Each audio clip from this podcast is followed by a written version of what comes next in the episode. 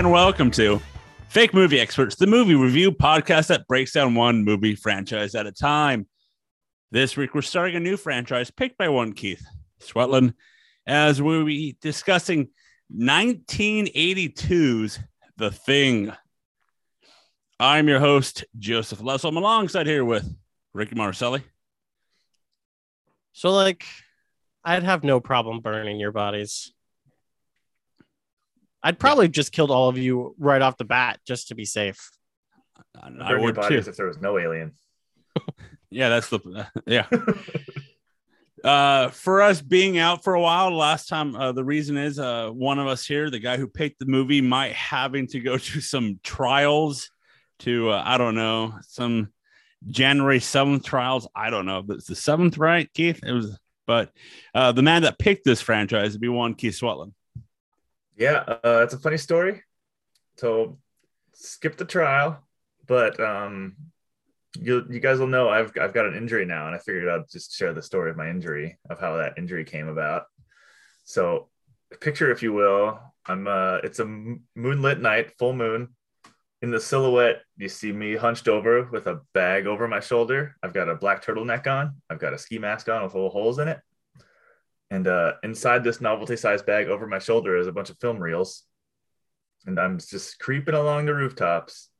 And then uh, try, try, try to do a little parkour move over one of the barriers. And just twisted my ankle pretty bad. Dropped, the, dropped all the film reels. was it all the sh- was it the schumacher cuts So you've lost the Schumacher cut. They're they're in um they're in a, a suburb of Los Angeles right now. So I mean, at this point, they've probably been taken, cut up, and turned into a porn. yeah. And yeah, anyways, and then I also had some tweets that I got to answer some questions about. Did you also completely reset your phone, unfortunately, so you don't have your text from that day anymore? It's like, listen, people need to see the real, real Batman Forever. your jan 7th day you know what but no, it's uh, stoked to be back. It's been a Yeah. while, it's as been a a while good band says. a great band Yeah, uh nirvana right it was nirvana yeah, Yeah. No, I think it was Aerosmith. Ooh, yeah, probably. I think you know you know music more than me, so yeah. I think I think it was uh, uh Are you sure it wasn't Sugar Ray? You know, that's someone I didn't think of, but I will look into it while we're recording and see if we can find out. what other bands can we say? Uh, plenty. Uh, What about Len? I was thinking more like three eleven, but no. So- hold on, I gotta blame Ricky real quick for my for my energy for my bit there. He really shit on me when I was talking about seltzer water earlier. That's so I upset you because Yeah, I'm- seltzer water's terrible. Yeah, I was, I was doing this thing. We got this January sixth Batman tie-in plot. For us, going it's the on. seventh. For us, it's the seventh. Yeah. Yeah. You Anyway, want, you uh, want not us, you. You're the one that wanted to one up the six. No, I had a, So this har- Yeah, I had this like harrowing experience while I was gone, and then all, the s- all, all I could think about was just my seltzer water. on on the seventh. And how it tastes like they just dip some fruit in your water. Yeah. Great. Never, I haven't had seltzer water myself, so I, I'm a I'm good on that dog. it's like that in the um um seltzer beers and crap like that. I'm good too. So we're Love good. them. But well, let's see if we loved 1982's The Thing came out June 25th of 1982. No, that Oh, was terrible. oh, thank you. a w- run time of one hour and 49 minutes, directed by John Carpenter. You may know him from such movies as 1976's Assault on Precinct 13. That- 19- that's your first go-to for John Carpenter. Yeah, Salt Well, on Precinct 13, baby. it was his first. It, it, it was his first movie. Uh, right, 19 but like he's had bigger movies to start I off. have with. other movies right here. Don't worry. I mean, I mean, start big and end big. Uh, 1978's Halloween, 1980's The Fog, 1981's Escape from New York, 1986's Big Trouble in Little China, 1996's Escape from LA, and 2001's Ghosts of Mars. Did you guys ever see Ghosts of Mars? No, can't say that I have. Ice I wonder if- Cube. I, I heard it. sort of sucks, but I wonder if it's like I wonder if it's like gotten better over time. Maybe. Um, I'm gonna go no. But yeah, it probably it probably sucks. That was kind of a weird time in movies. because yeah, it's Ice Cube, Natasha H- Henstridge, Jason Statham. So Love Statham. So maybe I don't know. Um, but yes, John Carpenter, uh, known for you know Halloween, more of the, but he's also worked with uh the people that starred in this movie. One, Kurt Russell. Uh, he's helped. He, him, and Russell have worked on the both Escapes, this, and Big Trouble. So that's four movies. Uh, we also have Wilford Brimley, Keith David, uh, Richard Masur, uh, T.K. Carter, David Clennon, Richard Di- uh, Dysart, and Charles Hannon, and Donald Moffat. Um, I blacked out for a second. Did you mention the greatest, one of the greatest voices ever in Keith David? I he was the third one. God, I love that man and his voice. It's amazing. Yeah, that he killed it. It's weird seeing a young Keith David because I've only ever seen Keith David as like middle aged. And young Middle-aged Keith Keith David, David? still kind of looked like middle aged Keith David, just without the gray hair. A little bit, a little bit. So before we get into this, uh, Keith, you picked this franchise. What uh made you pick this? And then we're me and Rick will discuss what we thought since this is probably our first time watching these. This one. So the thing, I didn't. This was always one of those movies coming up where it was like, oh, you haven't seen the thing, you haven't seen the thing, you haven't seen the thing. So it was, I think, a handful of years ago, I watched it for the first time. And then I think this is my third viewing of it, and it gets like better each time. So like the thing is pretty well regarded as a horror classic. It's on all sorts of top fives. Like, but um, I think why I picked it was I wanted to go back to the second one because I the first one in I don't know in, in my opinion I don't want to spoil it. It's basically a perfect movie in my mind, whatever. But like the second one is weird, and it I'm, I'm excited to talk about this. The I, I, it's a it was it did that thing that Scream Five talks about with the, the like the thing to 2011. So it was in kind of that era. So I'm I'm interested to like check that one out and analyze it. So the the real goal of this pick was first of all an excuse to watch the thing again. 'cause Yeah. it's awesome, and then to like get our takes on two. That was my real goal. You just want us to get the two. Yeah. Okay. uh Rick, what did you think of this movie? Uh, I loved this movie. I fell in love with this movie like 20 minutes in. Yep. Like, it doesn't do a lot to set an amazing backdrop. Like, I felt like I had a great understanding of the characters and the situation they were in 20 minutes into the movie. Like, I everything was established and I was ready to go without like no over the top dialogue or anything like that. Like, it was just very, and it was also beautiful. And it shows that shitty period between when they used to shoot movies on actual film and then like IMAX camera film.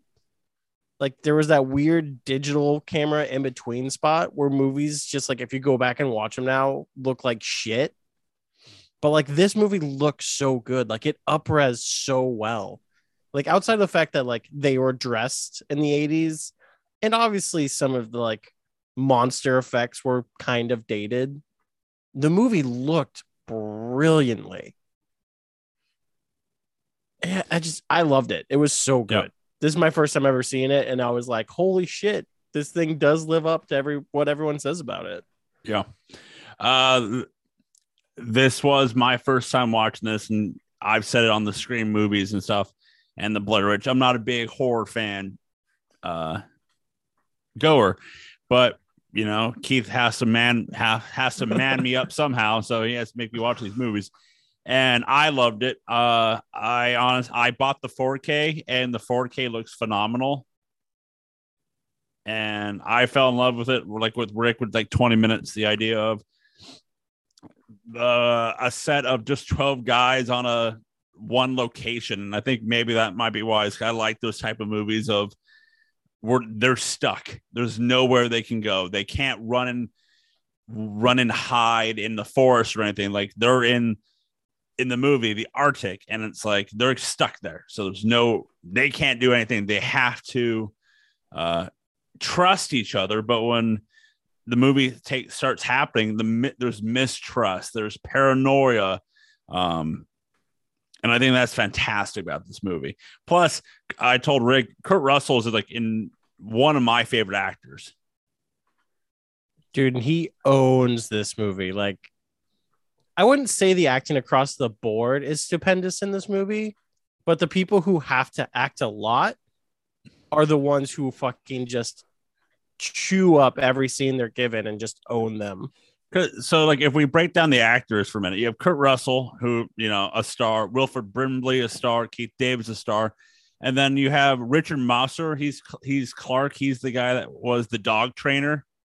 Oh, yeah. Uh, you see, he's been in My Girl. He's been in Encino Man, but he's been in a ton. But like, those are the three I know him from. Um, T.K. Carter. He's the um, like the chef.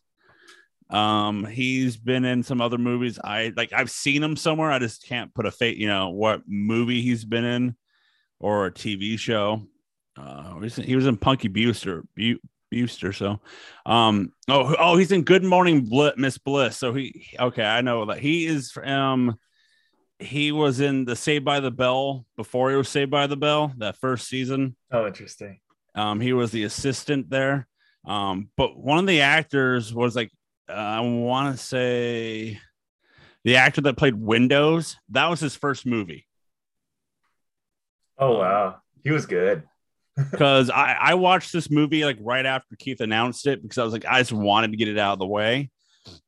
And but that was a while ago. So I rewatched it yesterday with the commentary of Carpenter and Kurt Russell.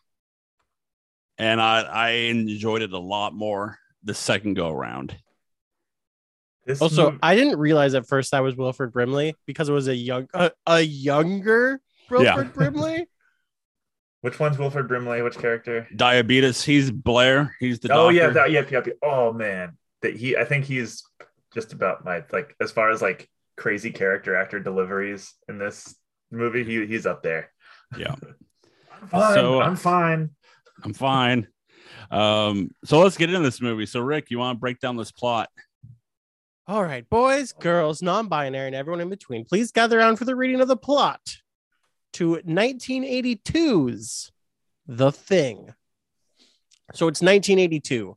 The backdrop is an American outpost in Antarctica studying something. There wasn't enough doctors there for them to really be studying anything. So I'm not really sure what they're doing, but they're at this outpost in Antarctica. It's the time of year where they are completely cut off where actually actual doctors in Antarctica nowadays watch the thing during this time period. Everything's going fine. They're chilling in their very cool bar setup they've built in this Antarctic place. When all of a sudden this commotion is outside as this helicopter chasing a dog pulls up. And these crazy goddamn Norwegians get out and start shooting up the place. Finally, a movie that fucking comes to the fact that Norwegians are crazy. We're a staunchly anti-Norwegian on this podcast. There it is. Listen, there's two things in this world I hate. People who don't respect other people's cultures are in are they're just like beans and the Norwegians. But yes, so they save this dog from these crazy Norwegians after a sweet headshot after punching out a window by Palmer, which seemed, or oh, not Palmer, excuse me, but by the leader of the group, Gary, which seemed a little uncalled for in Antarctica to break out a window. But I digress. but as it turns out, this dog is more than a dog, it is the thing.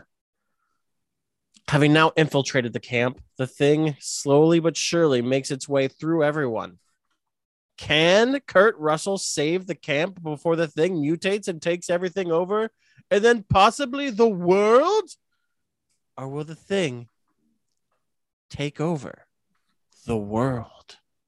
All this and more in 1982's The Thing. Man, that music. Oh, Dude, I, li- I listened The to it music today. in this movie was like key Bum, for bum. what it was. Bum, Dude, bum. That's. I wonder if I, I gotta look into. There was a composer. That's that was a very John Carpenter bass line. Like I for that, like I honestly just had that up. It wasn't Carpenter who did it. Um, it was a fan of Carpenter did that. I just saw it. Hang on, but yeah, Carpenter's a big yeah. Car- Carpenter's a big music guy. Like he, he did the Halloween. That's he like did all Halloween. He did, yeah. Um, where did, what was it? But just I- like it's the, the ability of that composer to make two bass notes just like the spookiest goddamn thing in the world. bump, bump, bump, bump. And Oh that was that's all it took. Like goddamn. I literally just had it up on my page, and then I like scrolled a little bit further, and I lost it. Like it's like John Carpenter didn't do the music, but such and such did. Yeah. Um, I'll bet John Carpenter was in the room. yeah. Um, as we talk, we're talking about. Um, yeah, I texted Keith and I watched it. I'm like, this guy's shooting at a dog. This is the first time I've ever seen a movie with a dog being shot at within the first uh like three minutes of a movie. And it, keeps like, the dog is the purpose. There we go. Here we go. Um, uh, Ennio uh, Morricone yeah. did the uh, score for the movie. Um, uh, but like watching this, re- rewatching with the Carpenter's commentary, he was talking about how it was crazy because how what they did. So what they did is they filmed in the British Columbia, and what they did was this during the summer before filming, they went up there and built the entire set so it could get snowed on to That's- look real. That was amazing when I heard that. And um, Shit so- they would do in the 80s that they in no way, shape, or form would do now. Yeah. So what they did for filming wise is they filmed in British Columbia on some for some things, but they they filmed in LA. But what they did was for the set and where the for the set of the movie, it was 40 degrees. That's what they put it at. But outside was like 101. So when they would leave the stage covered in head to toe in snow gear, they're dying instantly. Um, I started up that commentary last night too, and I like the bit where they were talking about how they go to restaurants all dressed up in their crazy gear. yeah. Like there's like the bullet wounds in their head, so they've got like Yeah. these like snow parkas on, and they're going to like Taco Bell or whatever. yeah yeah it was it, it- this movie is fantastic so um before we get into it more uh keith you brought up uh funny um casting choices oh yeah, so uh, so for blair wilford brimley they thought of doing uh uh having donald pleasence be blair but pleasence is um the doctor from uh, halloween oh wow. so, so they thought of him. Uh, for uh, Childs character, Keith David, they thought of Isaac Hayes, Carl Weathers, and Ernie Hudson. Jesus. Ernie Hudson had almost landed it, but lost it to Keith David. Like the name of name of like black actors in the 80s. when did Ghostbusters one come out? Was that '84? Yeah. Yeah. That'd have been Uh, such a fucking ride. The thing followed by Ghostbusters. damn. Holy shit. Yeah, he'd yeah he'd be he'd be a lot more busy. Well, yeah. Uh, for Kurt Russell, uh, it was they thought of Jeff Bridges, Hmm. Christopher Walken, and Nick Nolte. It's weird because like a young Walken would have been dope, but like you can great. only picture Walken now Yeah. as like Yeah. a psychopath. But Oh, like, like yeah. young Walken was such an insanely good i mean, even current Walken as a good actor, he's just insane. Yeah, like Yeah. the like the Deer Hunter era. Walken, yeah, the early because yeah, he was he used to he used to look a lot different. Mhm. Uh, they also thought about Brian Dennehy. Uh, Brian Dennehy is the dad from Tommy Boy. Um, Kris Kristofferson, Oh god, that's a name I haven't heard in a while. Ed Harris, or and uh, Tom Berenger. Like the way the story plays out and the settings in this movie, like you could have any cast. Oh yeah, I've heard like it's a stolen observation. I've been taking a, taking in a lot of thing media over a while, but this is it's a very like stage like sort of like play like stage like presentation in this movie where it's like there's there's not many sets so like it's a very like theatrical kind of movie so like it's just a lot of like people in spaces talking Mhm. and like crazy things happening so you could have you could have like just different stories with different actors and plug them into anything in this and it would the story would work it's a very like it's like a simple greek tragedy I don't. Yeah. I still think you need like. I still think the reason this movie works so well is because like, Kurt Russell, Keith David, and Wilford Brimley like really are like yeah paramount to making this movie work. Mhm. And I don't know if you could just so e- like. I mean, you could get actors of that accord and it would work, but I still think you needed like. I agree that a lot of the characters were very replaceable. Like you could have put anyone in Palmer's spot and it would have been fine. You could have put anyone in Copper's spot and it probably would have been fine. Mhm. But like I still think the main three were like paramount for what this movie turned into. Um, they also had ideas of bringing in. Uh, they brought in uh, Jay Leno and Garry Shandling for a, a role, but they went with somebody else. Uh, Dave, they went with David Clennon to be the uh, Palmer character. They thought about bringing in um, William Daniels. He's Mr. Feeney from Boy Meets World. That does anybody have a jay leno weird. impression Huh? No. I don't do impressions. Uh, I can do Keith? like Towley and that's it. Tell me. I don't know. Can you just say like, like, hey, have you seen this? Have you seen this? But like in a weird Jay Leno voice, and then there's like a giant monster behind him. Hey, have you seen this? Thank, Hey. thank you. There you go. That's, I that's needed all I that. got. That's all I got. It's perfect. Damn. hey, hey, hey, you see that thing over there? Hey, hey, oh, that's all I got. I don't, I, I, I don't know what he sounds like, but I do at the same time. Just throw in some car references, Yeah. you'll be fine. Bye, Mitsubishi. Yeah. yeah. Bye, Jay. Thanks for showing up, Jay. So, Who is uh, Miss- Jay's house band? Huh? Who is Jay's house band? Because like fucking Letterman had Oh, Letterman has the famous Paul. one. Oh, uh, Jay had Kevin, oh right. That's Kevin, right. and yeah, I never cared for Jay Leno. Or- I didn't either. that was more of a Letterman guy. Yeah. Remember when late night mattered? Yep. Yeah, late night sucks. Fuck Jimmy Um, Fallon. Just- I- I'm just laughing like Jimmy Fallon. That's all I was doing there. Um, so like watch the movie, yeah, the with the commentary. it's just fun to listen to um of uh Carpenter talk about how like he was the scene where uh they had they go to the where the blood bank is and like all the blood's been you know drained.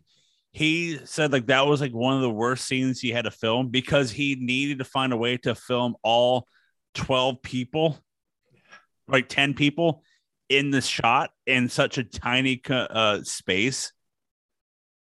Um so like there's that. There's the scene of the one uh when they're all in like the pool hall room and he had to find a way to you know they pan around everybody then the camera pans behind wilford brimley to show like he's behind because he wanted to make sure that it didn't break the third wall of the fact like people know there's a wall behind him but if they show him like at a different angle it would look like oh it's just there's nothing behind him.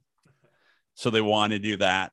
Um i just for me for this movie i just love the how the paranoia starts like after like the first when we when the dog shows up and everyone's just like okay what's this weird dog doing here and then by the way a real dog um right, we got to talk about the dog a little bit.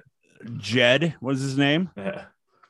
um he had um at like the scene of the dog walking down the hallway and then pauses and like looks out and like just continues walking and doesn't look at the camera like carpenter said like that was the dog itself doing all that we didn't train him we didn't do anything he was just the, doing that He was he's a method actor. He just he was Yeah. chewing up that role.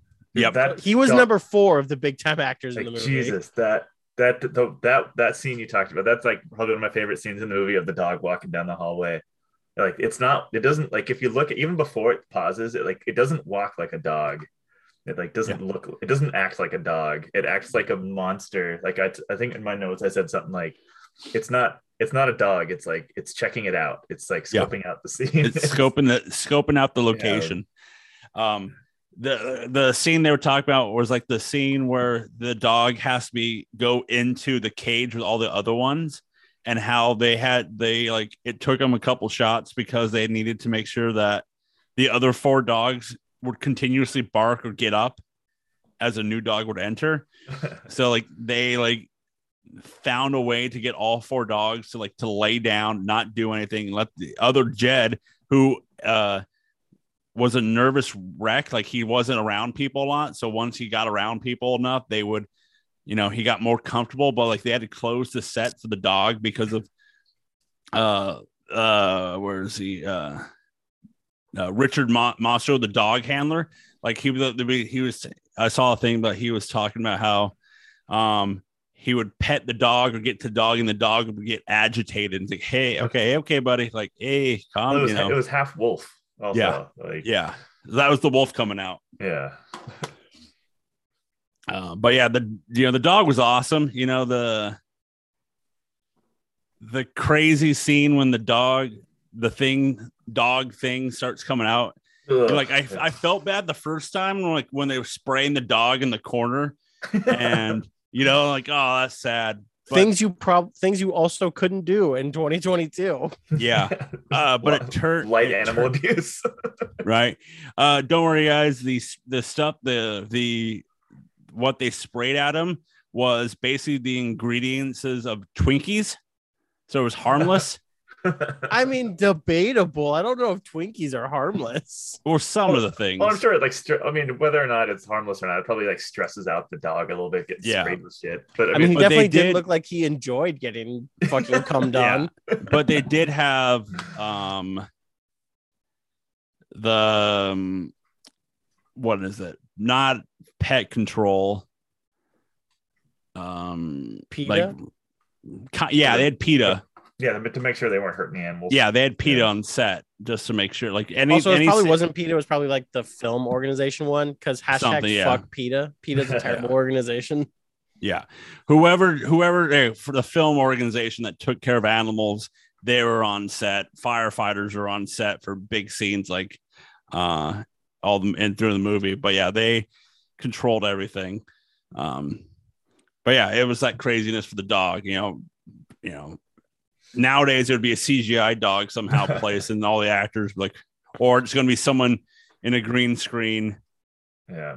with Yeah, a like- dog head T- talking to a tennis ball like Chris Pratt. Yeah. It was like it's a little hokey. It's the 80s, and like the monster didn't look perfect, but there's plenty of stuff that comes out now where like the CGI looks way worse than this monster did. Like this monster still looked terrifying and gruesome. And, like it just kind of shows how good practical is comparative to going too heavy into CGI land. yeah Like- uh good it's just kind of like with Star Wars, like with the prequels, how like heavy CGI was, and it kind of ruined a lot of aspects of those movies. Whereas now, like a lot of like Star Wars stuff is more practical, so it looks a lot better. Just go back to practical. Stop all this green screen bullshit, and let's get practical again. Well, and I think the the way Carpenter handled it was so like I thought there was I thought the monsters and the effects looked just like just great in the Yeah, thing. I have no nothing because like against I mean I mean you can tell it's rubber in some scenes, but the way it's lit and the way they light it and like the way they shoot it and the camera angles and the lighting, it's like I just said lighting three times. Um what about that lighting? it was lit. It was God lit. damn it! No, if I would say this, if you go l- listen to the Carpenter uh, commentary, that's all he talks about for every scene is the lighting of the like, movie. Well, it'd be it's got to be difficult shooting in snow. It's like just incredibly reflective, or in the dark. It's either in the snow or in the dark. So like, like the way they pulled this off to make this movie like just like so like artistic looking and like just like really nicely put together. But yeah, but anyways, like the tubes and the hoses and like the the like the goopy Jello blood, I thought all worked really well Oh, because God. like It's so scarring. because it's not blood. like it's it's it it it it was gel, it, it was it was jelly. It was Yeah. like uh it was everything that wasn't blood. Like uh strawberry Yeah. sauce, uh, ke- like tomatoes, ketchup, like all that weird uh gunk that they would do it. to me, it looking like that narratively works because like it's blood that is filled with like thing parasites. it's like Yeah. it's not acting like normal blood. Like that's Uh, Rob Bottin is the uh the guy that did the all the the uh he did created all the creatures and all the effects. Um he worked on the thing for seven days a week for about two months. straight. Damn. after after the movie was done, he was diagnosed with exhaustion and exhaustion, and Carpenter sent him to the hospital because he was living because he was living on the set. Damn. Well, he was like 20 or 21 or something too, I Yeah. think, around then. But I have no I have no issues with any of the Yeah. practical effects because it is practical. And yeah. sure, some look rubbery and some look, you know, like the chomper scene. That was The- that was great. the guy, the actor that uh had had the chomper his chest rip open, had to sat with the practical effects guy for 10 days to get they got everything down to the wire of even his body hair was Yeah. the way it went to a point where one of the other actors showed up and said, Hey man, get your clothes on and walks up to him and it's like, wait a minute, you're you're not him. Dude, that fucking scene where it just opens up and bites off Doc's hands was Yep. so fucking gruesome. Holy shit. I head did not see that coming. that was a good jump. Uh, also, uh, the fun fact is they found a guy, a double armed amputee. So it was him with the doctor's mask, a fake mask on. So when the doctor gets his arms bit off and then he like moves over, it's a different person with the the face uh, mask on, mask of the actor on with the double. With, that's why his arms are just you know completely cool. nubbed all of a sudden. They're not going to do that in Doctor Strange 2, the Monsters of Madness, Multiverse of Madness. No, this there, there's so much effort into like the tiniest little details in this. Yeah. It's crazy. So who was the first person the dog took over? Was it Palmer? Uh, he took over. Um, where is he? I think it was that lick at the very, very start of the movie. Remember, he like jumps up and licks him. No, because he like he the dog gets someone in a room at one point. Yeah. Which, There's by that- the way, was was Carpenter Oh, really? Because they wanted to make make the paranoia begin of who could that be? Because that's the whole fact. The whole point of this movie is who is the thing and who's not. So when the scene of the dog walking down the hallway and then you see sh- a silhouette of somebody and the dog goes and goes to him, that's Car- Carpenter in the sitting there because if you look at the silhouette, you someone could figure out who it could be, but since it was Carpenter, um, it wasn't any of them. yeah, That's funny. um, I think no, it was not Palmer. It was, uh, is it fu- like Fooch Fucks? He never gets changed. No, not him. Okay, I I'm trying to find the guy here. I have Fuchs the, is the guy who like ends up burning himself outside to prevent himself from being changed. yeah, yeah, yeah. Um, because the only people who got changed were um, Palmer. Uh, who was it Palmer? Uh, Bennings gets changed, but like they instantly find him and kill him. Brimley, Palmer, Copper gets his arm bit off. Oh but- no, that's the Norwegian. Windows technically gets changed, but like it's as he's bitten in half. What's oh uh Vance? Vance was changed at some point. He's a guy who had like the heart attack, but was already changed. Vance is the bit, but the chomper. Yeah. Oh, Because it seems like it's only Vance, Bennings, who they instantly kill on Palmer. So I'm thinking it's either Palmer or Norris that that Vance that get changed right away. Well, Because Blair doesn't get changed till he's out in like the shed. because Palmer is the I I looked him up. He is the um he it's the redhead that gets changed first. Palmer's the Uh, he was black hair smoking weed with uh, TK Carter's character in the. Yes. So that was that. That's Palmer's out. Dr. Copper's the one that got to.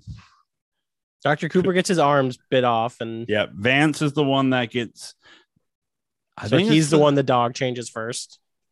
So I think a, a fun question I've heard with this movie with some of the, the the thing media I've been taking in is at what point do you realize you're thingified? Yeah, When you get bit, is it immediately or is it like as soon as the hoses are about to pop out of you? Like it's it, like the, the rules they set for the thing in this are kind of interesting.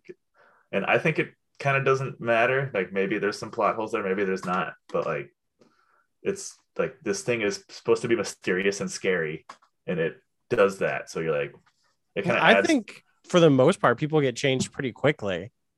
Cause I think like Vance, cause like they they're like Vance, you're supposed to take over. I think he's already changed at that point, Mhm. but I don't think he can like operate as the leader well enough that they wouldn't know something was wrong. So that's why he turns it down. the the first person was George. The it's Peter Maloney is the person that gets changed first because he's the one that walks out. He walks in the snow and he's like still transforming, and then they blaze him up with the oh, the flamethrower. No, but see, one of them's already changed at that point. Because Yeah. remember, the dog Yeah, yeah, yeah, got yeah. someone.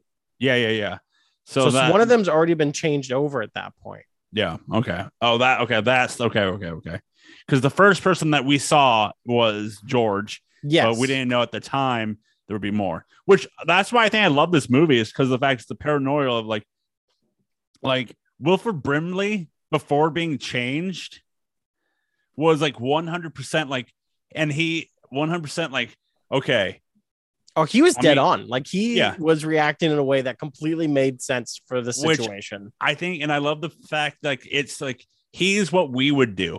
Like he's the sci- he's the doctor. He finds the organism of the thing, showing he had in the 1950s looking version of a computer. You know what I mean? Like how weird technology is now, but how like he's watching the thing take over your cells and then just duplicate it, and then he just types in his computer like, you know. How many people where you're at will get it? And it's like you know, WebMDs it. WebMDs it, and then it's like, how long would it take if the world got it? It's like twenty-seven thousand hours. Then the whole world would be taken over. So then he just flips out, and I like I just love that the point of it's not it's the subtleties of this plot of the movie of the idea of they're not going to tell you everything like most movies do. It's like the guy's just looking on his computer, and that you just have the the the the viewer yeah. has to figure out themselves of like, oh crap, you know, and i- if this gets out of where we're at, the whole world's effed. Oh, I, so by his math, it was just a little over three years is what it would Yeah. take for Yeah. the thing to take over the entire world. That's crazy. So it's it's. I was interested how you guys would react to this movie. It's cool. I, I was. It's, it's cool. You guys kind of you're focused on the who done it. Like when I when I watched this this time, I like I took it in as sort of like this just like mood, mood piece kind of where like they were like they were fucked from the jump. So like it was just I'm just like watching this like tragedy play out in front of me and like how these people deal with it. So that was and then, and then like trying to piece together like okay, hundred thousand years ago this thing arrived, and what does it want? What what's its motivations? Like I think it's it's cool trying to like parse out the motivations of the thing because there's the I think they kind of have it against the ropes a little bit in this movie because he's there's that scene where he seems to be like desperately trying to build a ship and like Yeah, that's after he'd already taken over uh, Blair. and it's a fun question to ask i think is like is that was that ship ever gonna be successful or was this or, or is the thing desperate or is it a genius and it was just gonna like Well, you have to think like this thing crash landed and then was frozen in the ice for thousands of years. It's probably also broken. Like yeah how like de- like degraded is it from its original state? Also, how fucking stupid are these fucking Norwegians that they found something in the ice and they thought it? Like, And it's a- what the fuck, dude? a- this is why we have protocols for this shit. it's a big horrifying monstrous spaceship that they find Yeah. that was a cool Well- that speaking of like beautiful cinematography i like the scene of them lowering down into it Oh yeah, like that looks like Yeah. there's nothing about this movie where you just go, well, that looked bad. Like there was no moments of it looking bad, which Mhm. 1982 horror film where you're dealing with aliens, like this could have looked terrible. Yeah. with that with that scene of them lowering down that was them lowering down a wall but then the rest was all painted in like a paint a scene Mhm. it wasn't like them outside in the arctic or british columbia doing it it's just them doing the oh spam you them it was just them uh lowering down a wall and then they painted everything around it because there's I- I saw the scene of the big hole in the ground it was a thick a they they were walking on a big thing of white to make it snow and everything else was placed around it was digitally put in Again, showing how practical works though. Like Yeah. nowadays, they just have them climb down a green screen and stuff, Yeah. and you'd like probably instantly be able to tell, oh, that's a green screen. yeah, this weightless. The, the green screen makes things weightless. That's like my always my big gripe with it. Like- um to your question keith about the intention i love the fact that we never know the intention I think of that's the thing. purpose. and I think that's why that's what I like about it because in most sci-fi movies, the alien always has the intention or what they want to do, or we find out what they want to do. For this one, it's hey, crash landed, got thawed out. Okay, what is what is his end game here? He's just taking over people, Well, like what you said. Is he is the thing planning on just leaving or taking over the world? We don't know Well, and we don't know like why it originally was sent here. Like exactly. maybe it was originally sent here to capture the planet. Like Maybe just yeah. like did it crash land or was it trying to land and something just went wrong? and they do a little bit of like story building there with the when they're doing the autopsy, and there's clearly like lots of things that it has been at one point. Mhm. So like I like in, in my head canon, I like to think that the thing is like very calculating and has a plan. And it's like these humans just got in its way. Like, motherfucker, I can wait. A hundred thousand years is nothing to me. Like that's just like I'll, I'll wait another hundred thousand years. But, Like Yeah. I'll just I'll, I'll be a little particle of blood in the ice when you're done with me when you blow this place up. Yeah, but see, They- but it, we don't know if that's true. Like it could, like it might not have meant to land in the ice. Like it could have had a much more direct Mhm. plan, and it got Yeah. screwed up. Yeah. the uh the scene of Wilford Brimley gutting the thing he was all for it because he's a cowboy so he's used to gutting animals Oh, I at love the own that stuff part. so he's just like The yeah this is just oh the no- this is just normal day work for me um so I know we're talking about the motives and stuff and who did it so uh let's talk about the ending because that is a um a questionable the scene fun here one. fun one because uh I'll just say this now. The pe- people did not like the ending. The this movie wasn't as big as it was uh big as you think it was at the box office. I'm excited to talk about the Ebert review. People shit on this movie. They did no one liked the movie in the time. But the idea of the child, uh, Keith David's and Kurt Russell's characters just sitting there going, What do we do next? Like, let's just wait it out because they know they're going to die. But the true question is Oh. is one of them Um, the thing because Well- that is a question that is a question that has since the movies come out people have made this debate that um one of them if not both could be the thing we they don't know but that's like the debate If anyone, I would say it's Childs. I think the movie kind of like establishes that it's not MacReady.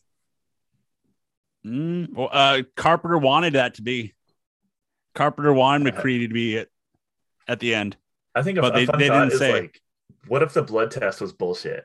Also, like that, like there was just some like cockamamie plan a drunk guy came up with. Like, Right, but it actually worked. I love I love that Yeah. blood test. It's just like, all right, let's figure something out. Okay, boom, blood test. But the for the ending, it's you know, they do play the they at the end when they're doing the the suicide mission to blow up the spaceship, and Childs Keith David's character is you're gonna be at this. And then we see a shot of the uh locate the the location and it's a POV shot of someone. So you're like, who's the POV shot of? But Childs is not at his post. So he and then they see him run away. So then they go, "What? Where's Childs going?" And then they go, "Whatever." we're you know he's on his own. We're finished the job we have. That's one thing about the movie. That's like, what the fuck are you idiots doing? Like, if you know suddenly someone's like, like they should have been in teams at all times. No one should have ever been alone at any moment. Yeah, he shouldn't be allowed to be alone.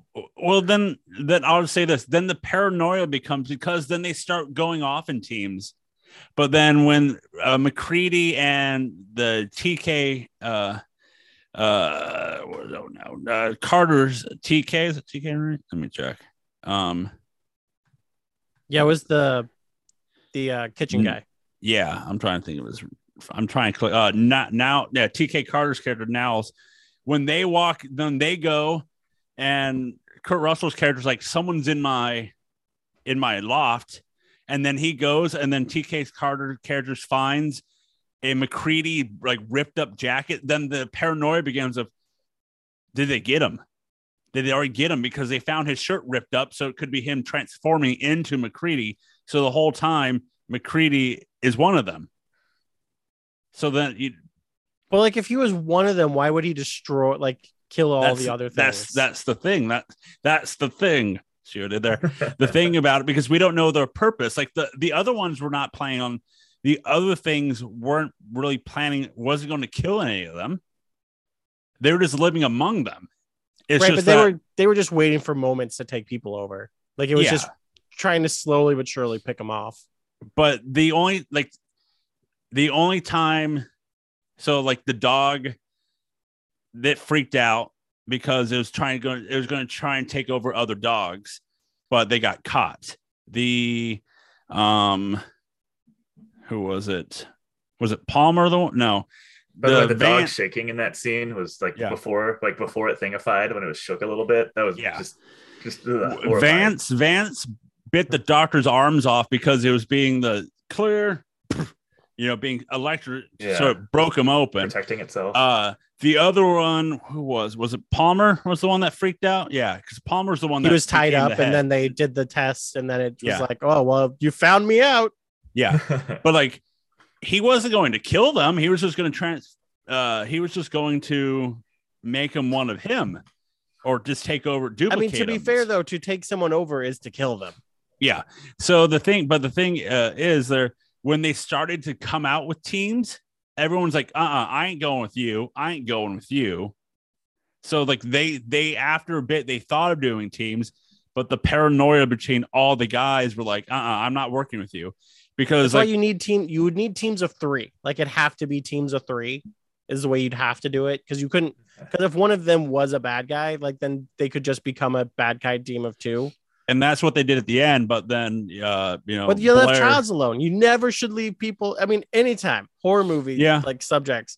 It's but but that that leads on to the idea of the ending of is Childs or MacReady the thing just because of you know the it's just the paranoia you know like and you like I told Keith watch it the first time you can tell there's tension between MacReady and Child But the, whole, movie. the whole It's movie great. It's, I love like it. we don't we don't know why They there hate is each but other. you know there is and also, like, I think on top of all, I think I don't think they really killed the thing, like with blowing it up like that. I don't think that killed it.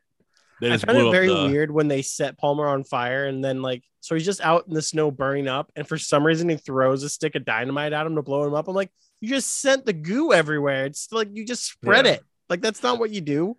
And mean, with this- that scene, by the way, that scared the crap out of Kurt Russell because it was real dynamite Cool. and he didn't know how big of an explosion it was going to be. And like he's like, Yeah, I saw my life flash before me because it flew like everything flew back at him. What the fuck, Alec or not Alec, whatever. Is a Baldwin Alec Bal- running this Al- set it with was this A- bullshit? Alec Baldwin. Ah. hey, Nitroglycerin is not something we fucked with. Like it can explode on a whim. Like it doesn't even take that fucking fuse going down. like But- I love I love the scene to be honest. I love the scene of when they think MacReady could be the thing, and then he breaks in, and then you like see a like bearded, snow covered Yeah, uh yeah. Kurt It was a good Russell, and he has a thing of dynamite in his hand. And he has a lit flare, and he's like, "Get the fuck away from me, or we're all going." this And- but go ahead, Keith. I was gonna say like the there's a, definitely a few like famous moments that kind of I think that have like made it to the broader culture in this movie, and that I think that shot of the Kurt Russell's face is one of them, and then the that and the blood the blood test scene like it, it's in an episode of South Park, and I think other things parody the blood test scene. Yeah. Uh, Kurt Russell came out and said that one of his favorite lines is by the actor that played Palmer. Like when the head starts to w- walk away, and he's like, "You gotta be fucking kidding me!" Oh, Like he loves that scene, uh, that line. I love the line of the end of with the big thing, and Kurt Russell has to blow it up. And he's like, "And go fuck yourself." That one that was such a good scene. The weird thing with the Palmer thing is that he's a thing at that point. yeah, yeah. Um. So there was that. You know, that's the the head, I think that the head walking away is like there's not there's almost no con. This movie is very grim, but that part was very funny. I think. It, Dude, that had to watching the head transform into some little like weird walking Yeah. creature. I also it did one of the classic shitty movie things where Windows totally would have been able to see that thing walking. Like as it was walking away, it totally would have been in his peripherals. oh there that scene when they're like when that got when the head's walking away and i'm like seriously none of you will see the head walk away the giant spider head come on get out of here I always hate those scenes where it's like, really? That like that's not how eyes work. Like you don't have like this really tight cone when you're looking forward. Like you still have a pretty broad vision. yeah uh uh kurt russell played a joke and had the cast help because they were using real flamethrowers and they didn't know how big of a oomph it will give so one day after filming uh the next day kurt russell showed up on set with his um face bandaged and like makeup on and told carpenter that his face got blown up by the Jeez. flamethrower and Also, what the fuck? was- They had real flamethrowers. the Yeah. 80s ruled. they uh carpenter and russell talked about how they burned themselves a lot because of the flares oh yeah, I'll bet. So Well, they had there's to all rush- the scenes of him like them like walking around the hallways with like the the lit like that's flamethrower why he rushes Yeah. dialogue in order to get in get it all in before the 90 second flare would run out because they kept burning their hands. So That's once funny. again they're using like practical and real effects here and like you know uh It was dangerous, but it paid off. it did yeah. It's like crazy thing. Um but yeah he played the joke and you know for i think it lasts about an hour and then carpenter they finally told him like hey you're uh you're fine. I think one of my favorite practical effects scenes in the movie, though, was at the end when Wilford Brimley just like stuck his fucking hand in Oh. Garry's face. yeah that was one I could- gruesome. I could feel it. That was when you see the fingers coming out of the cheeks like oh what's happening here because there's something that's so like just it's, it's like scratches some like primal thing in the back of your brain when you see something Yeah. like that happen. It's like nope, that that's not what faces do. I I I I loved That's I, not I, how you face. yeah, exactly.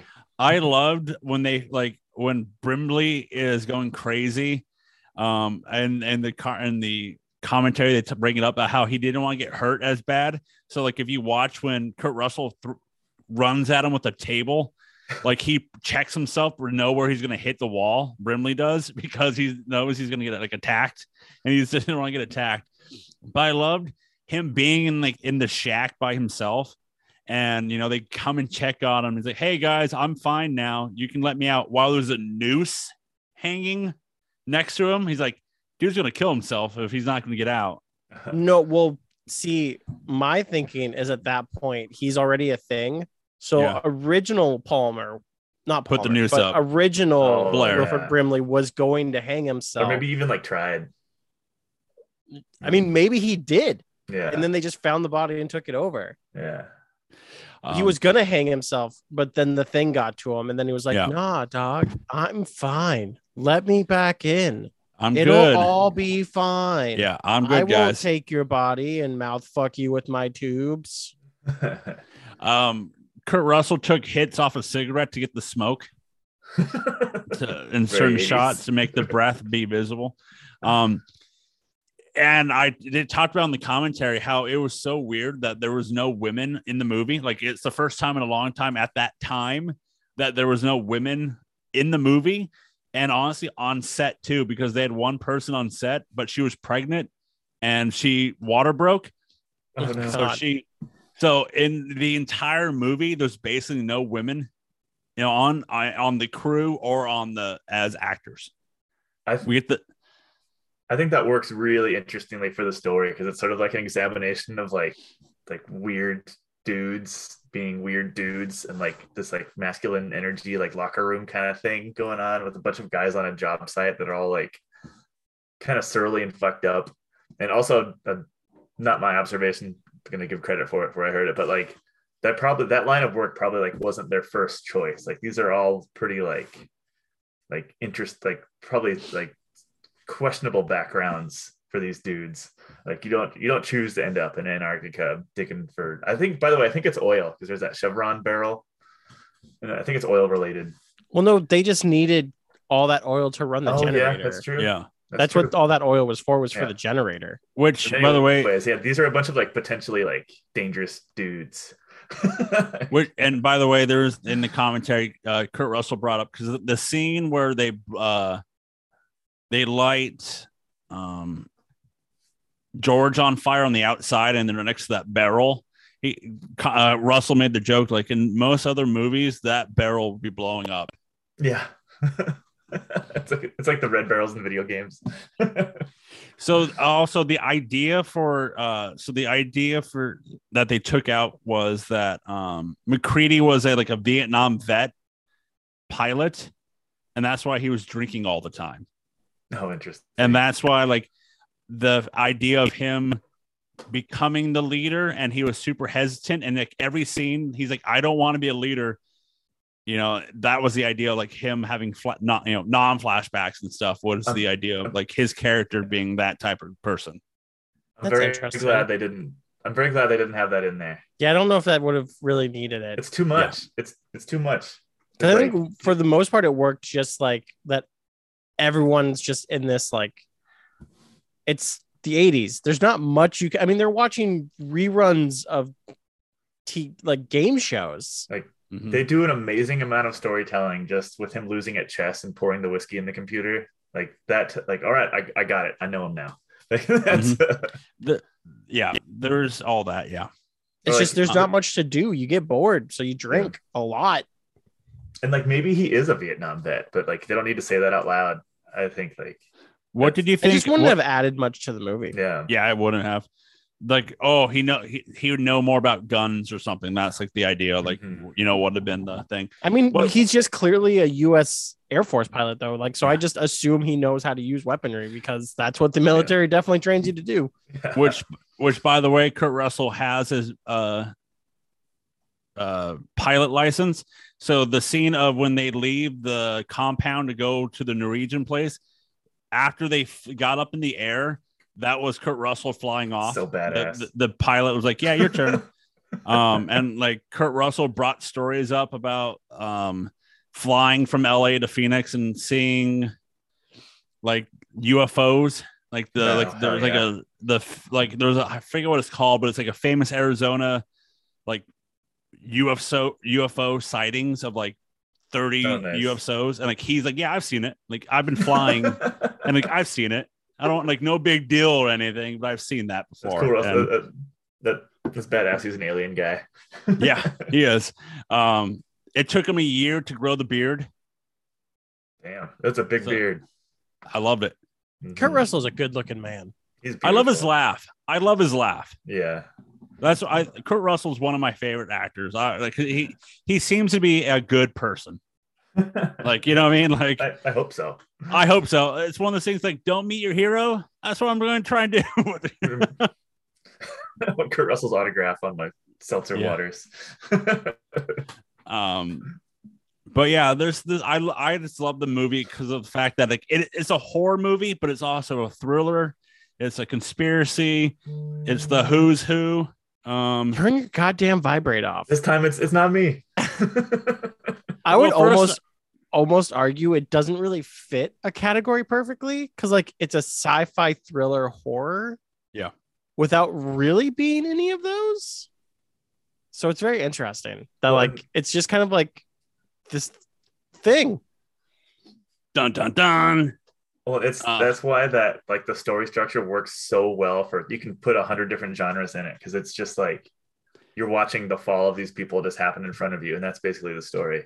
Yep. And that's why it's so it's so beautiful. It's like Uh, also, a thing about Keith David is he broke his hand in a car accident like the day before Oh, shooting. So if you watch him, he has a giant. He has either gloves on or they put a glove on and then they painted it black to make it look like his normal hand because of all the swelling and the pins that he had in his hand. Holy So- fuck. Uh, yeah, they um, you know, and then there's a lot. If you watch it again, and there's a lot of scenes of him full scene hiding behind someone that you can notice his left hand always behind something. that's funny. You can never notice that uh, he's really hurt. So one of the critiques I heard is that there's not like a big grand finale. What do you guys think about that? I think the big finale was the the end when then blowing up the entire structure, the I mean, yeah, I was about to say they blew up the entire fucking base. What more mean, finale did people want? I mean, I guess there, there's like not there's not like a big grand reveal of the thing. I'm okay See, with I'm that. Okay. Yeah, Oh, I don't think I need yeah. that. No, I'm I agree. I was just that's it's, it's kind of interest. I guess it, a normal movie would they would have had like a boss fight at the end. Or I a think the only thing that bugs me is I think the way they both should have died. Because if MacReady was like really like all on board with like this thing can't get out to protect the Mhm. human race, is they both should have walked into fire. Like the whole just like sitting there in the snow thing bugged me a little bit because it's like you've made this whole commitment to protect the world. Just take the final step.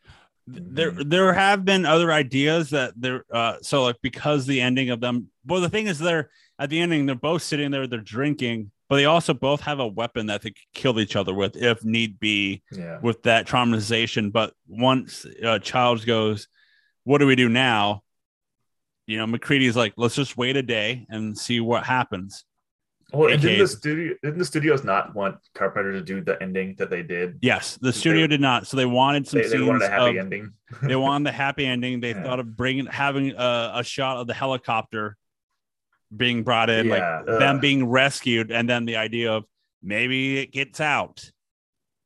Nah, then with- see, I actually With that would've- idea, go ahead, Rick. Mm-hmm. I just like the way they did it because of how open ended it is. Like mm-hmm. Mhm. and one you're left with so many other options of how to do like a sequel if you ever wanted to like there's so many ways you can play off of this you could make one or both have be the thing Yeah. and their bodies get found and get it revived like there's so much you could do with this And I and think the not end. everything needs a pretty little bow like i think it makes you think more about the movie the way it ended like Mhm. some things are best left open to the imagination and for people to debate. Not everything Yeah. needs to have like the perfect ending. Yeah. Uh, in the early version, it was going to be a helicopter rescuing both MacReady and Childs.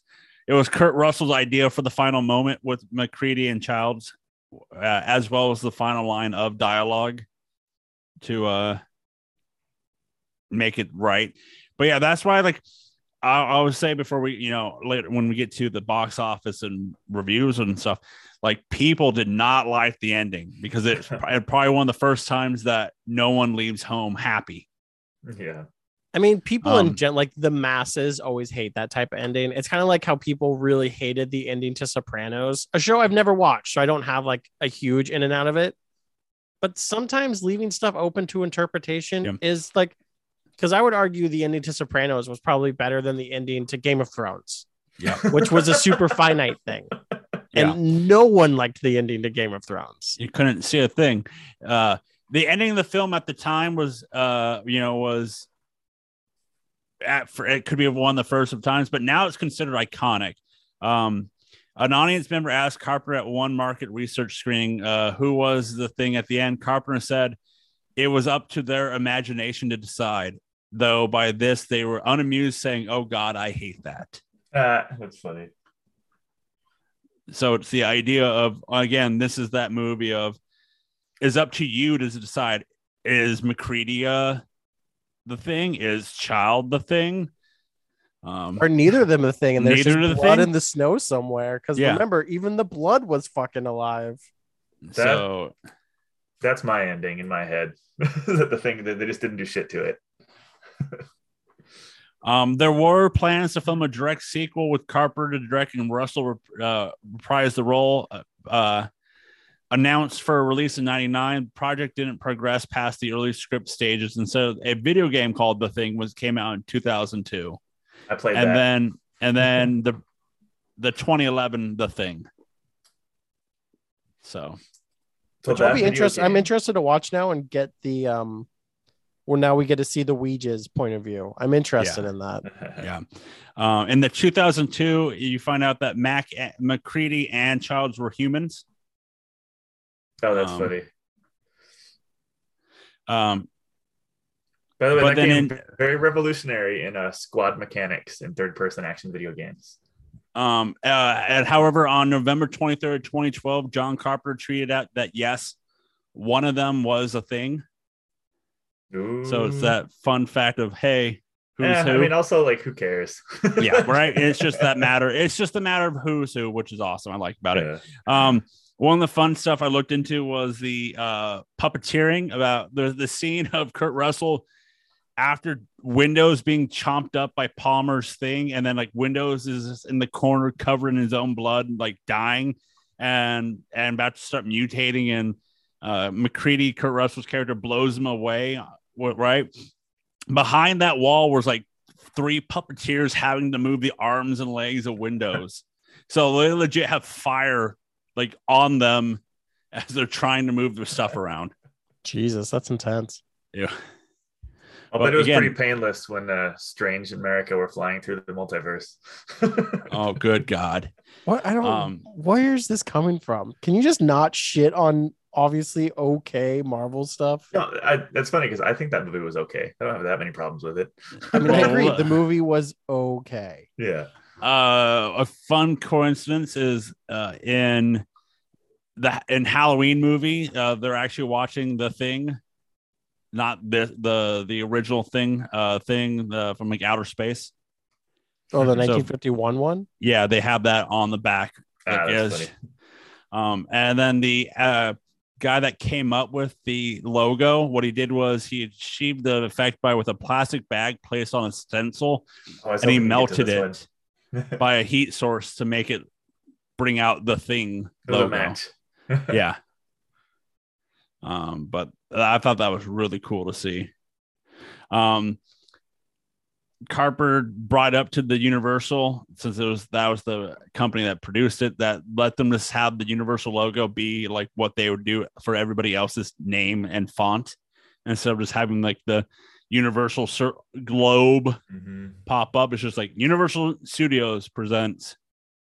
Boom. Yeah, the opening crawl was kind of was odd in this movie. It kind of reminded me of the Predator because of the fact you get Oh, the, yeah. you get that, but The then all of a sudden the then you same get a ship. ship, then you get a ship sent to Earth. You know, I'm like, oh, it's Predator, but like Predator doesn't come out for another five years. Hmm. But no, I overall enjoyed this movie. I don't, I, you know, there could be a here and there for my personal thing, a here and there of like, uh, there could be this or that I didn't like about it. But like, honestly, I o- overall enjoyed this movie. I'm once again happy that Keith picked a horror movie that I went out and bought. Yeah, the, I'm trying to think of the. I had trouble. I'm think there was a lot of characters to try to keep track of in my Mhm. mind. Like I can't remember all their names, so that. But then I'm then I'm thinking to like just where they're at and what they're doing. Like this is a job site, and like they all like they all literally do just serve a purpose. Like there is like there's the scientist, there's the engineer, there's the pilot. So like they all have their like specific jobs, and like to know to like have trouble mixing them up maybe isn't a bad thing because it's just a, it's just a work site, and that's mm-hmm. like the builds And- adds to the relationship. And that's why I, I kind of don't mind the fact that there was like 12 guys on set because of the fact like they all have their purpose of the movie. Mhm. and they all have their one scene or two scenes, you know, like we had the big, you know, your big three of Brimley, Davids, and Russell as your main four, Yeah. and I mean three, and then everybody else, you know, one, two are doctors, one's the dog handler, one's the cook, one's, you know, um, the radio guy, one is, um, and like I said with the with the whiskey and the chess game, they do a lot of quick storytelling to like try to make you like when he's roller skating down the hallway and he doesn't turn the music down, like that says a lot about him. Or like when uh what's it, the radio guy just keeps his sunglasses on and just kind of W- has that Windows. crazy hair. Yeah, when Windows Yeah. looks like Windows, that tells you a lot about him. Without and it's like I like like I like the idea that like you know you think about it it's like Windows the radio guy is trying to get a hold of someone Oh, on the other side. And like radio's out like the radios is out. And then Brimley you know hey why can't they get a hold of anybody? They've tried already. They've tried. And then Brimley destroys it all by going axe crazy on all the things which was a one shot because they just let Brimley go crazy with the axe. And uh like I think I think that's awesome. It's just the fact of you know the paranoia from Brimley that starts the paranoia between all the rest of the, the guys. Like who was well, who was it? One of them just kills himself. Um, which one was it? No, Vance's one blows up. Was it? No, Uh, Fuchs. Fuchs killed Fuchs. himself. Fuchs just kills himself because he doesn't want to be taken over. Um, you know the the scene, the blood test scene, and then you see Richard Masur's Clark character, the dog handler, with a uh, a, a knife, and Kurt Russell flats up, shoots him in the head, and he was be fair- even. I think we all thought that guy had turned. Yeah, He hadn't. so there's like there's that because you know, but also would the thing grab a knife? Because Yeah, he's using that's his fair. he's using the the technical the tentacles and whips that, that he shoots out of himself to grab the his prey. So like would the thing grab a weapon? Maybe. That's fair. Probably not.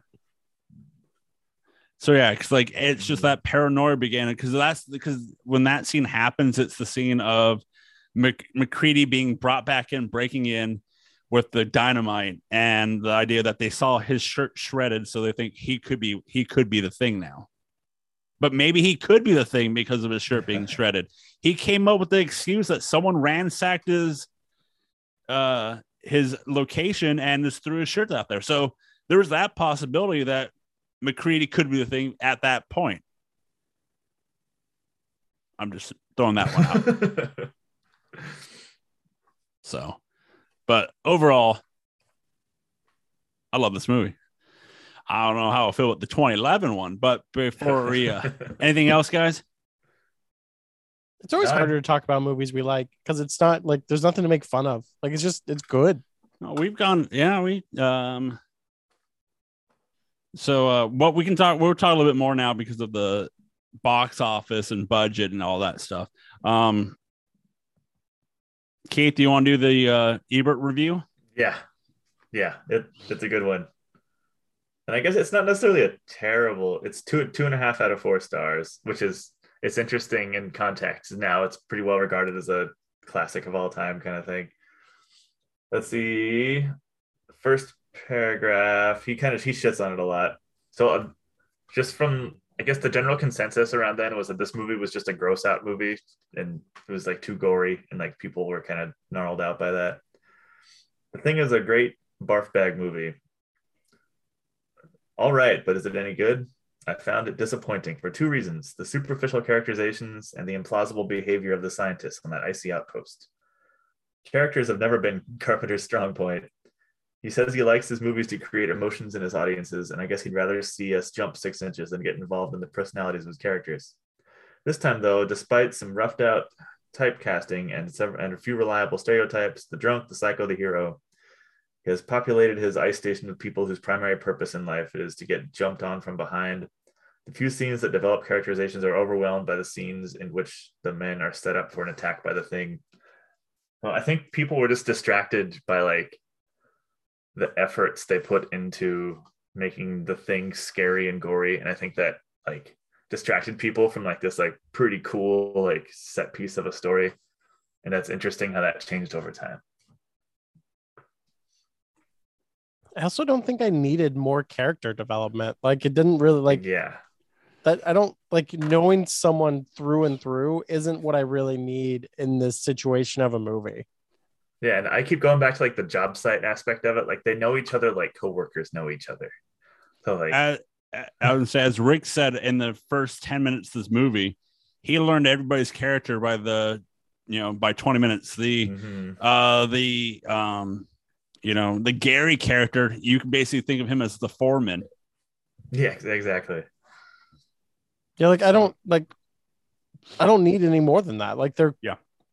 They're acquaintances and nothing more.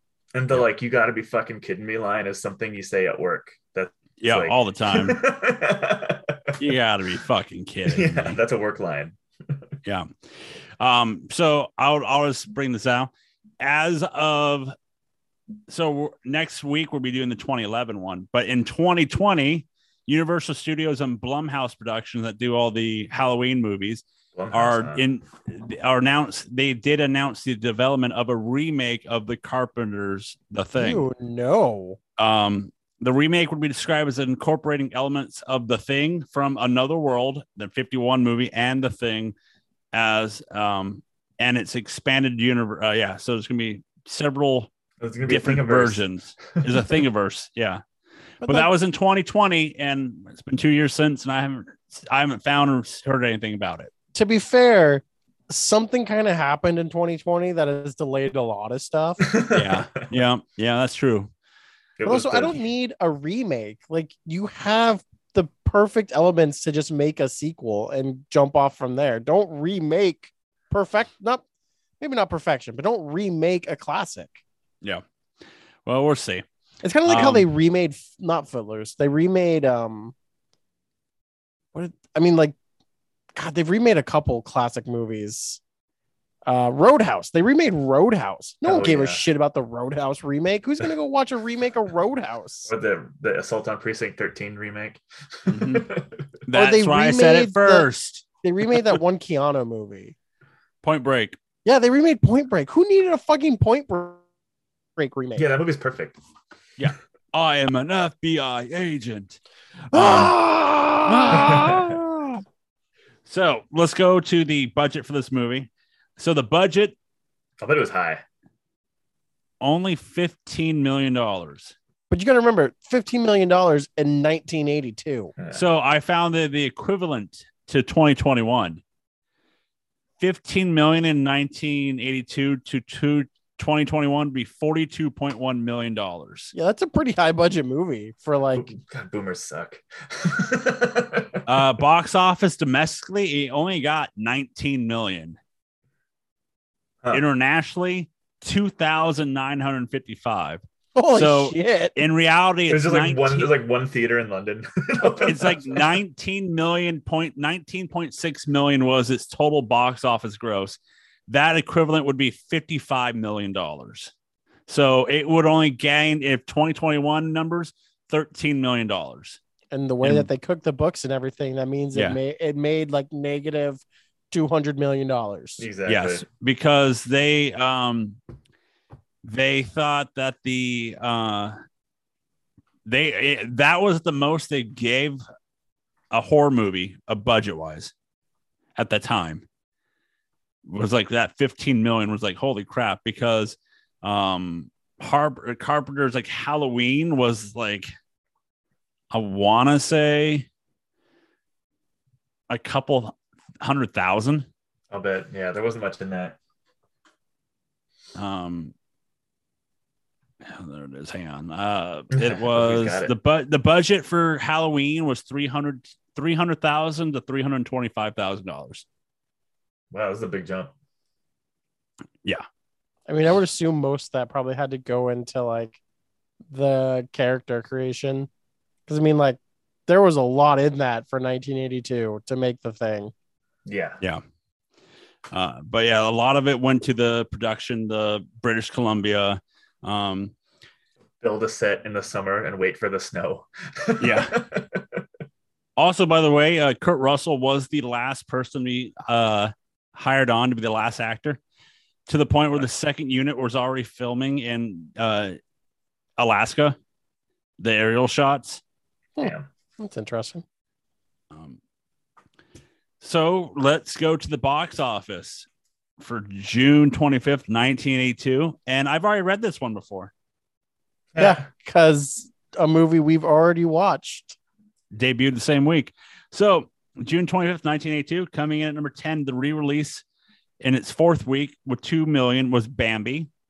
Uh, number nine in its first week with 2.3 million, Megaforce. Uh, you can go back and listen to that on the queue. It's about a vampire, a a naked woman vampire. The whole movie uh, is brought from space into the world, and she makes people zombies. It's weird. And this was number nine, you said? This was nine. Okay. Coming in number eight in its first week with three million dollars. The Thing. Ouch. Yeah, that sucks. Coming in number seven in its fourth week with 4.1 million. Poltergeist. Number six in its sixth week with 4.5 million. Annie. Number five in its fourth week with 4.5 million. Star Trek II: The Wrath of Khan. Dang. God damn. I, sci-fi in 1982 is ridiculous. That also probably hurt the thing. Is that Uh, and I'll, I'll there bring was that up. I'll Such a sci-fi like I have I have stuff here about that. I'll bring it up after this here. Uh, coming in number four in its fifth week with uh, five million. Rocky three. Number three in its second week with 5.1 million. Firefox. Uh, number two in its first week, which you can listen to us talk about it with 6.1 million. Blade Runner. What was that Firefox movie? Was, was that the one we all got obsessed with on that episode? Yeah, it's Wasn't like it- s- stupid and random. It's like something we got to watch. Uh, I don't think it's a Clint Eastwood movie.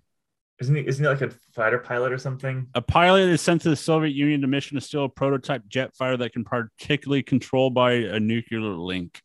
Oh, No, that we, it's another it's another was something shot. else. Yeah. And then number one in its third week with 13 million was E.T. Yeah, so sci-fi you have E.T., Blade Runner, Wrath of Khan, Poltergeist and then Poltergeist, Megaforce. and the Thing. Holy and crap! thing. So, but the thing is, a lot of the critical blame that they put it in the science sci-fi genre is the fact that first Blade Runner came out the same week, uh, but then also in the sci-fi area you had Conan the Barbarian, Poltergeist, Star Trek, the uh, Wrath of Khan, Mad Max 2, and Tron, Ooh, all coming Tron. out that summer. damn! Tron rocked. And another thing is the rated R fact rating for it was given Yeah. because of that. So a lot of people didn't go to that. Um, the impact of this, uh, John Carpenter lost the directing job of 1984's Firestarter due to the poor to poor performance by the thing in theaters. He was called um, he was called a uh, was being uh, pornographer of violence. Yeah, For this movie, Jesus Yeah. Christ, what would the people have thought when Saw came out? yeah. But at the time, it was that. Well, but yeah, this was um, like this was kind of moral majority times. Let's see, wasn't this? Was it was 82. 82? Was 82 Reagan? The, the, things things got weird under him. Keith, I don't know if you've noticed, but the moral majority thing uh, hasn't gone away. oh no, it's gotten worse. No, they've just gotten It was more Reagan. violent. It was Yeah. Reagan in 82. Yeah, yeah. But uh yeah, so like this this movie had poor box office, but it has become a cult phenomenon ever since once the release happened because it came out uh the Blu-ray came out in 08 with the commentary of Carpenter and Kurt Russell. Um the 4K came out this past September. By the way, I got to shout out the 4K. Joe already did, but this is I think this is the first. I'm pretty new to 4K world, and this was the first 4K I've seen where I like my jaw You hit the floor. With, like, Yeah. the, oh, I was like, oh my god, this is beautiful. I I should have bought it, but I'm gonna wait. But I've been told the Indiana Jones ones in 4K oh those, those pretty are, those, are look good. fantastic. Yeah, The upres of stuff shot on original film always looks so amazing. Like I said early on, like everything that was shot on original film before they they switched to digital and before they got to like actually good digital Mhm. looks fine. It's that period where every like the beginning of digital camera work, that Yeah. stuff doesn't upres. Like it just it's gonna look like shit forever. um, but you know, even though this did, did a big poor box office, this d- does did not hurt. Um, Carpenter with you know, and Kurt Russell is in four years from now they're doing Big Trouble in Little China. yeah, that's a big one. Yeah. Then don't get me started on Escape from LA, which you can listen to what we talked about that on the queue, as it was not a good movie. It wasn't Kurt's fault. It was just a bad movie. Um, so let's go to the rate uh ratings. Poor uh, you know, box office things, but IMDb gives the thing an 8.2 as it's been called one of the scariest movies of you know one of the best horror movies of 1982 and the fact that it it's a movie that you should see before you die type it's in one of those lists now Oh, it yeah, has that hurt the movie is that it was more of a pure horror. Like it not a pure horror, but it's still a horror movie. And like well, you had Halloween and stuff. I don't think horror like horror is not what horror is now, where horror can be mainstream. Where like we have Nope coming out and at the end of the month, I think is when Nope comes out. it does But, like you get to be like a blockbuster instead of like a cult thing, like, like if- horror was in the 80s.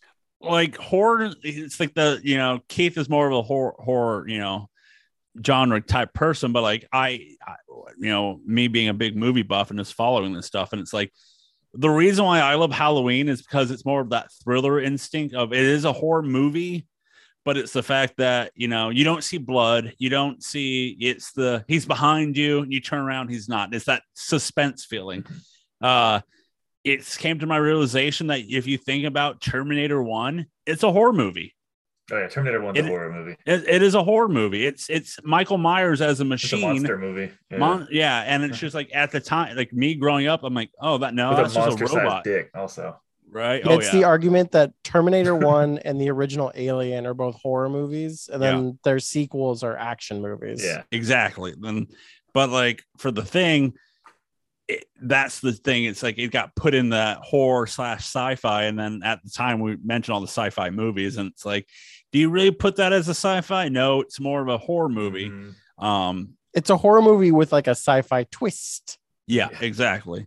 And it's that, and like this movie uh, alone, watching, and it's like there's not much comedy in it. You know what I mean? Like in most nowadays movies, there will be the comedy part. There'll be a a a actor that is supposed to be the one liner. Uh, you know, the oh no, but in this one, the only funny lines are you got to be fucking kidding me when they see the spider head and then when kurt russell yells hey yeah, go fuck yourself yeah fuck you too you know like well, I, Like if they made it nowadays, they would have put the guy from Police Academy and Spaceballs as like the cook guy to do weird sound effects to get like the silly gag moments. and the, the radio guy would have been Josh Gad.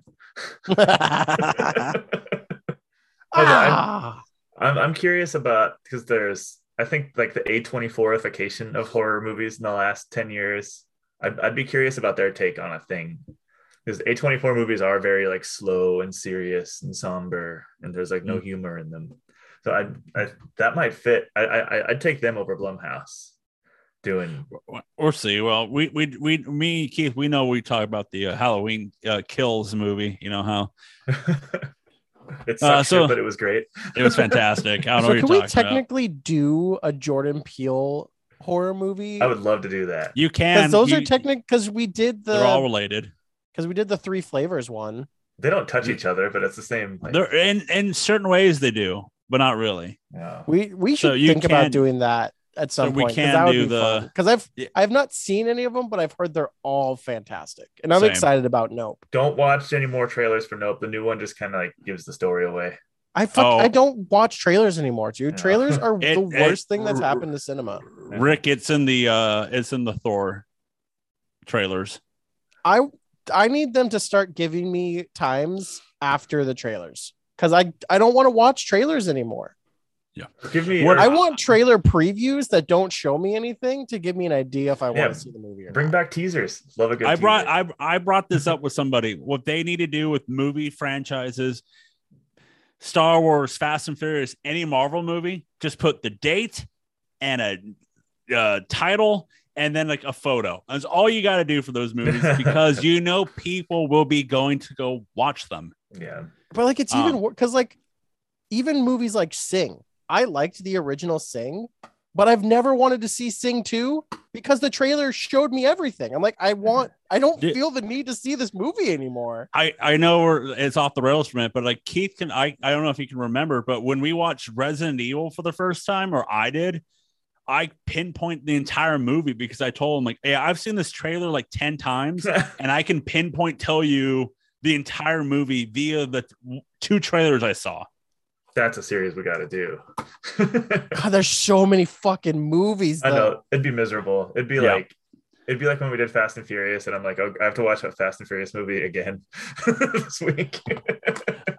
Uh, Except so like none of them were good after No. like three well, really, after in one. Resident Evil. really after, yeah after, after one uh, so imdb gave it an 8.2 while we go to rotten tomato all critics gave this an 83 top critics a 54 and the audience gave it a 92 yeah, that sounds right. the fuck is wrong with top critics? It was it was the 80 it was that like that gore scare thing I think we were talking about. i think that's it i think because it's the gore because you know if you go back and look at horror movies when you know halloween came out four years before there wasn't any gore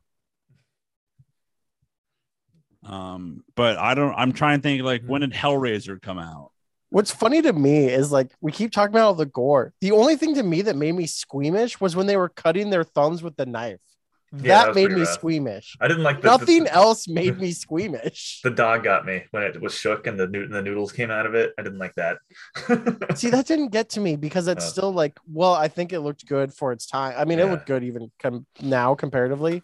Stuff that isn't like really sunk in actual Yeah. reality doesn't usually get to me. But like watching like- people cut their thumb with a knife, like that was like, I was like, oh, oh. Because like the big name horror franchises halloween 78 friday the 13th is 1980 Hmm. nightmare uh hellraiser doesn't come out till uh uh 87 I've I thought about picking that series, and that movie, those movies are like not fun to because of the gore in it. They're like not fun to watch. That's Damn, they must be pretty gory for you to say that. Oh yeah, there was. I, I do a lot of like covering my face, like, oh no. a nightmare on elm street came out in 84 so after this so the like only the 80s was the original horror. Like you would Yeah. probably say that's the silver age of horror. Yeah. And now we're kind of in like the golden age of horror. Yeah. Um, so before we glaze them, let's rank them. We're, since we're doing two movies, we're gonna do best thing, best crew, best transformation, gross out scene, and movie. So let's since crew is just the first one, that's easy. Good crew. Uh, good crew. Uh, best thing. So we have the dog creature. We have Palmer's creature that's tied up on the bench. You have um, Brimley's one that he doesn't really transform. He's just well, it becomes that giant worm at the end, but like the you know when he's uh Blair, he's really no one. Um, we have Vance the Chomper one. Vance Joy. Bob, is, uh, yeah. His refrigeration, got it. Uh, Bob Vance refrigeration. Um, then you have uh, George's, and he's just half thing still. well, I got mine. Oh, or the, okay, what's yours? it's the it's it's the dog. The dog as the dog when the, when the thing first has the dog and it's walking around creeping. That's my favorite thing moment. I think. Or like the, the moment that the thing does. Fuck or the face palm. No, no, dog. I'm going dog. Dude, uh, that face palm, that was pretty fucking epic. Yeah. I like the the Chomper one. Oh, Chomper. Ch- that's that's the that's the like iconic. Like that's the I prefer the dog, uh, the Chomper one, because you don't see it coming. yeah. So, Rick, do you have one? I think we said them all. Yeah. Because mine was really like the palm, like the reaching Yeah. into his face. Yeah. Ugh. And then dr- and then while holding him by his face, dragging the body away. the outline of the fingers. That yeah, that scene. Goddamn yeah. Carpenter. So then we did the best thing, uh, best transformation. So we have it's the the- it's the dog. dog. okay. Yeah. Oh yeah, that's the best. Yeah, the noodles coming out that made me so uncomfortable. I hated it. that got me. Uh, that like made my skin crawl. Uh, gross out scene. God, probably the dog again. The dog. Well, gross out scene. Autopsy. Yeah, the dog is probably the maybe. gross out scene. The autopsy scene. Keith. Maybe the autopsy because it's so wet. I love how wet it is. Oh no, when he gets his arms bit off. yeah. The chomper. oh, the Yeah. face ripping. Yeah, the face rip chomp. Yeah, because then like the neck starts to come off, Yeah. which by the way is bubble gum. Yeah. That's in between the neck to Uh-huh. keep it going. and and also hot melty plastic that was like giving them toxic fumes while they were working next to it. um they uh one quick thing about that scene of the chomper uh so it was made to do one shot. It was supposed to be a one shot thing. However once they started squirting stuff out Paul, uh carpenter called cut because he didn't like the way it was shoot coming out. Like it looks like it was just like a waterfall or something. So he's like no i want it like everywhere. So then they had to do that scene in 10 days later like just to get all the things right. And the actor that um was the guy the body he was uh harnessed to the table for that scene. So like it was just like that it was just crazy. But yeah the chomper um would is the gross out scene for us here. Mhm. And then uh since we're movie it's still number one and i don't know if number two will be able to beat so i might just put two down who knows we'll see Joe's gonna be like, you know what? That movie was pretty good. you know what pretty good is it better than 98 too i don't know No, it's, it's got the the the the redheaded wildling guy from Game of Thrones. I just love it. if this turns out to be a game of thrones spin-off you're you're you're gonna die We have to go beyond the wall where the thing lives. the, the thing is that's what game of thrones is all about. It's just the thing. He, like turns to the camera, winks, where the thing lives. the, he turns the character to the main character. You know nothing. Wink. It's like god damn it. It's 2011. right? How'd they know? Um so let's glaze them Oh, this is gonna be hard. Let's just glaze some stars. Glaze some stars. Let's just glaze some stars.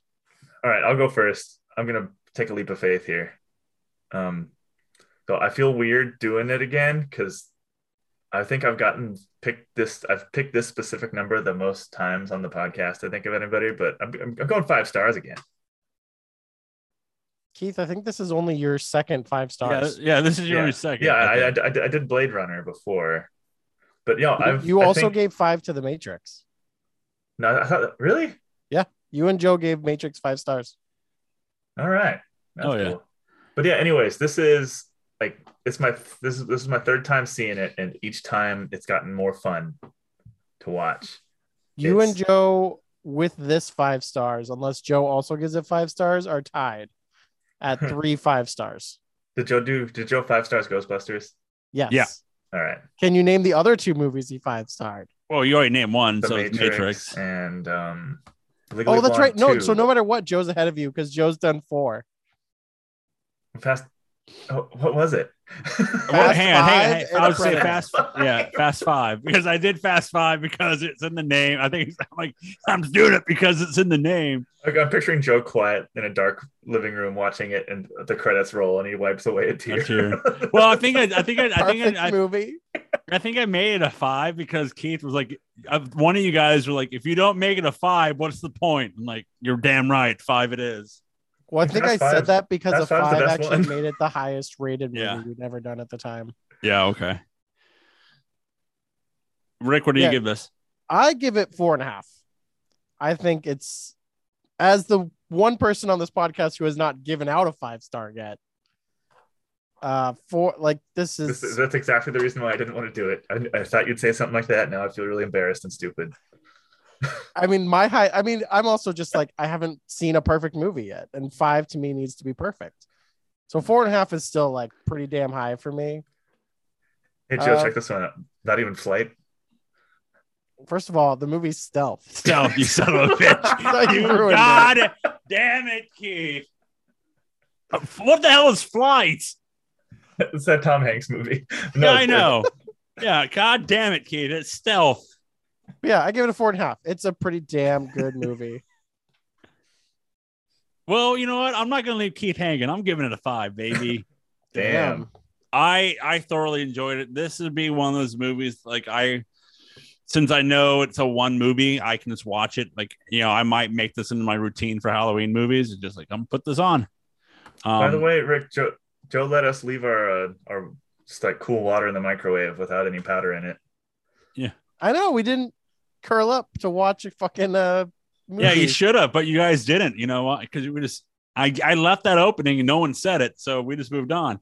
Uh, but no, five. Uh, I will watch this movie. You know, every October when it comes around because it is a, uh, you know, a horror movie, or I just might just put it on. I really enjoyed this movie. I love Carpenter's work. I you know. I have all the Halloweens. Uh, I have Big Trouble, and if it comes out in 4K, I'm buying it in 4K. You know, I- Um, I, have a confession. I've never seen Big Trouble in Little China. Oh, you're missing out, dude. Yeah. It's like peak Kurt Russell at Yeah. I've also never seen Big Trouble in Little China. what? we What? need a big. We need to, we need to have a, a no, no, First of all, Joe. First of all, Hold Joe, up. you don't get Hold to flip up. out when it was till this year that you finally saw Top Gun. Hang on. Oh, I don't wait, care about what. Oh, shut up. I've seen okay. Okay. I this is the first time this year I've seen we were Top Gun. with the boys. hang hang on, Keith. This is the first time I've seen Top Gun from beginning to end. I've seen Top Oh, Gun in bits fair. and pieces throughout the years. Well, yeah, and I've seen like moments of Big Trouble in Little China. It was on TBS like every other fucking day in our childhood. y- you could have said that, but when you come out saying I've never seen it, Well, I if I've not sat down and watched the movie beginning to Yeah. end, then I've never seen the movie. okay, I okay, don't think I've okay. even seen moments of it. Keith, you had to. No, That movie was on TBS religiously Yeah. through the entire '90s. dude. Although it seems Thi- like one of those things that like I've just like absorbed through osmosis. That I'm sure I'll, I'll see it. and You- be like, oh yeah, Yeah, you've seen it. Yeah, but no, this is the uh, uh, Big Trouble in Little China is like peak Kurt Russell as like the slimy, good-looking, like you were Hell yeah. dick, but he's full of it. Um, You're about to be full of it. yeah, maybe that's maybe we should have. Also, we're distracting from the fact that the thing just came in at a 4.8, tying it for number two on our individual ra- movie rating. But that does mean, boys, that Predator has finally been knocked off the top five list. Damn. I'm I'm picking really softball ass like slow pitch movies for us. Well, you you're but you're picking movies that you know you know that we've not seen yet. well, and But like That's what- I I guarantee I have that gar- guarantee that the 2011 one that we're going to do won't be it's as high. not going to be 4.8. yeah, not be 4.8. it's gonna have to be a pretty step big step down though, because the thing will be threatening to uh break into our movie franchise list now. But yeah, so our top five list is now The Matrix, still sitting at number one at a 4.9. The only thing that's gonna unseat The Matrix is a perfect five stars across the board. Ghostbusters at a 4.8, The Thing at a 4.8, Austin Powers International Man of Mystery at 4.6, what a bunch of boy movies. and Fast Five at 4.6. we're, we're playing with the boys. we're playing with the boys, Keith.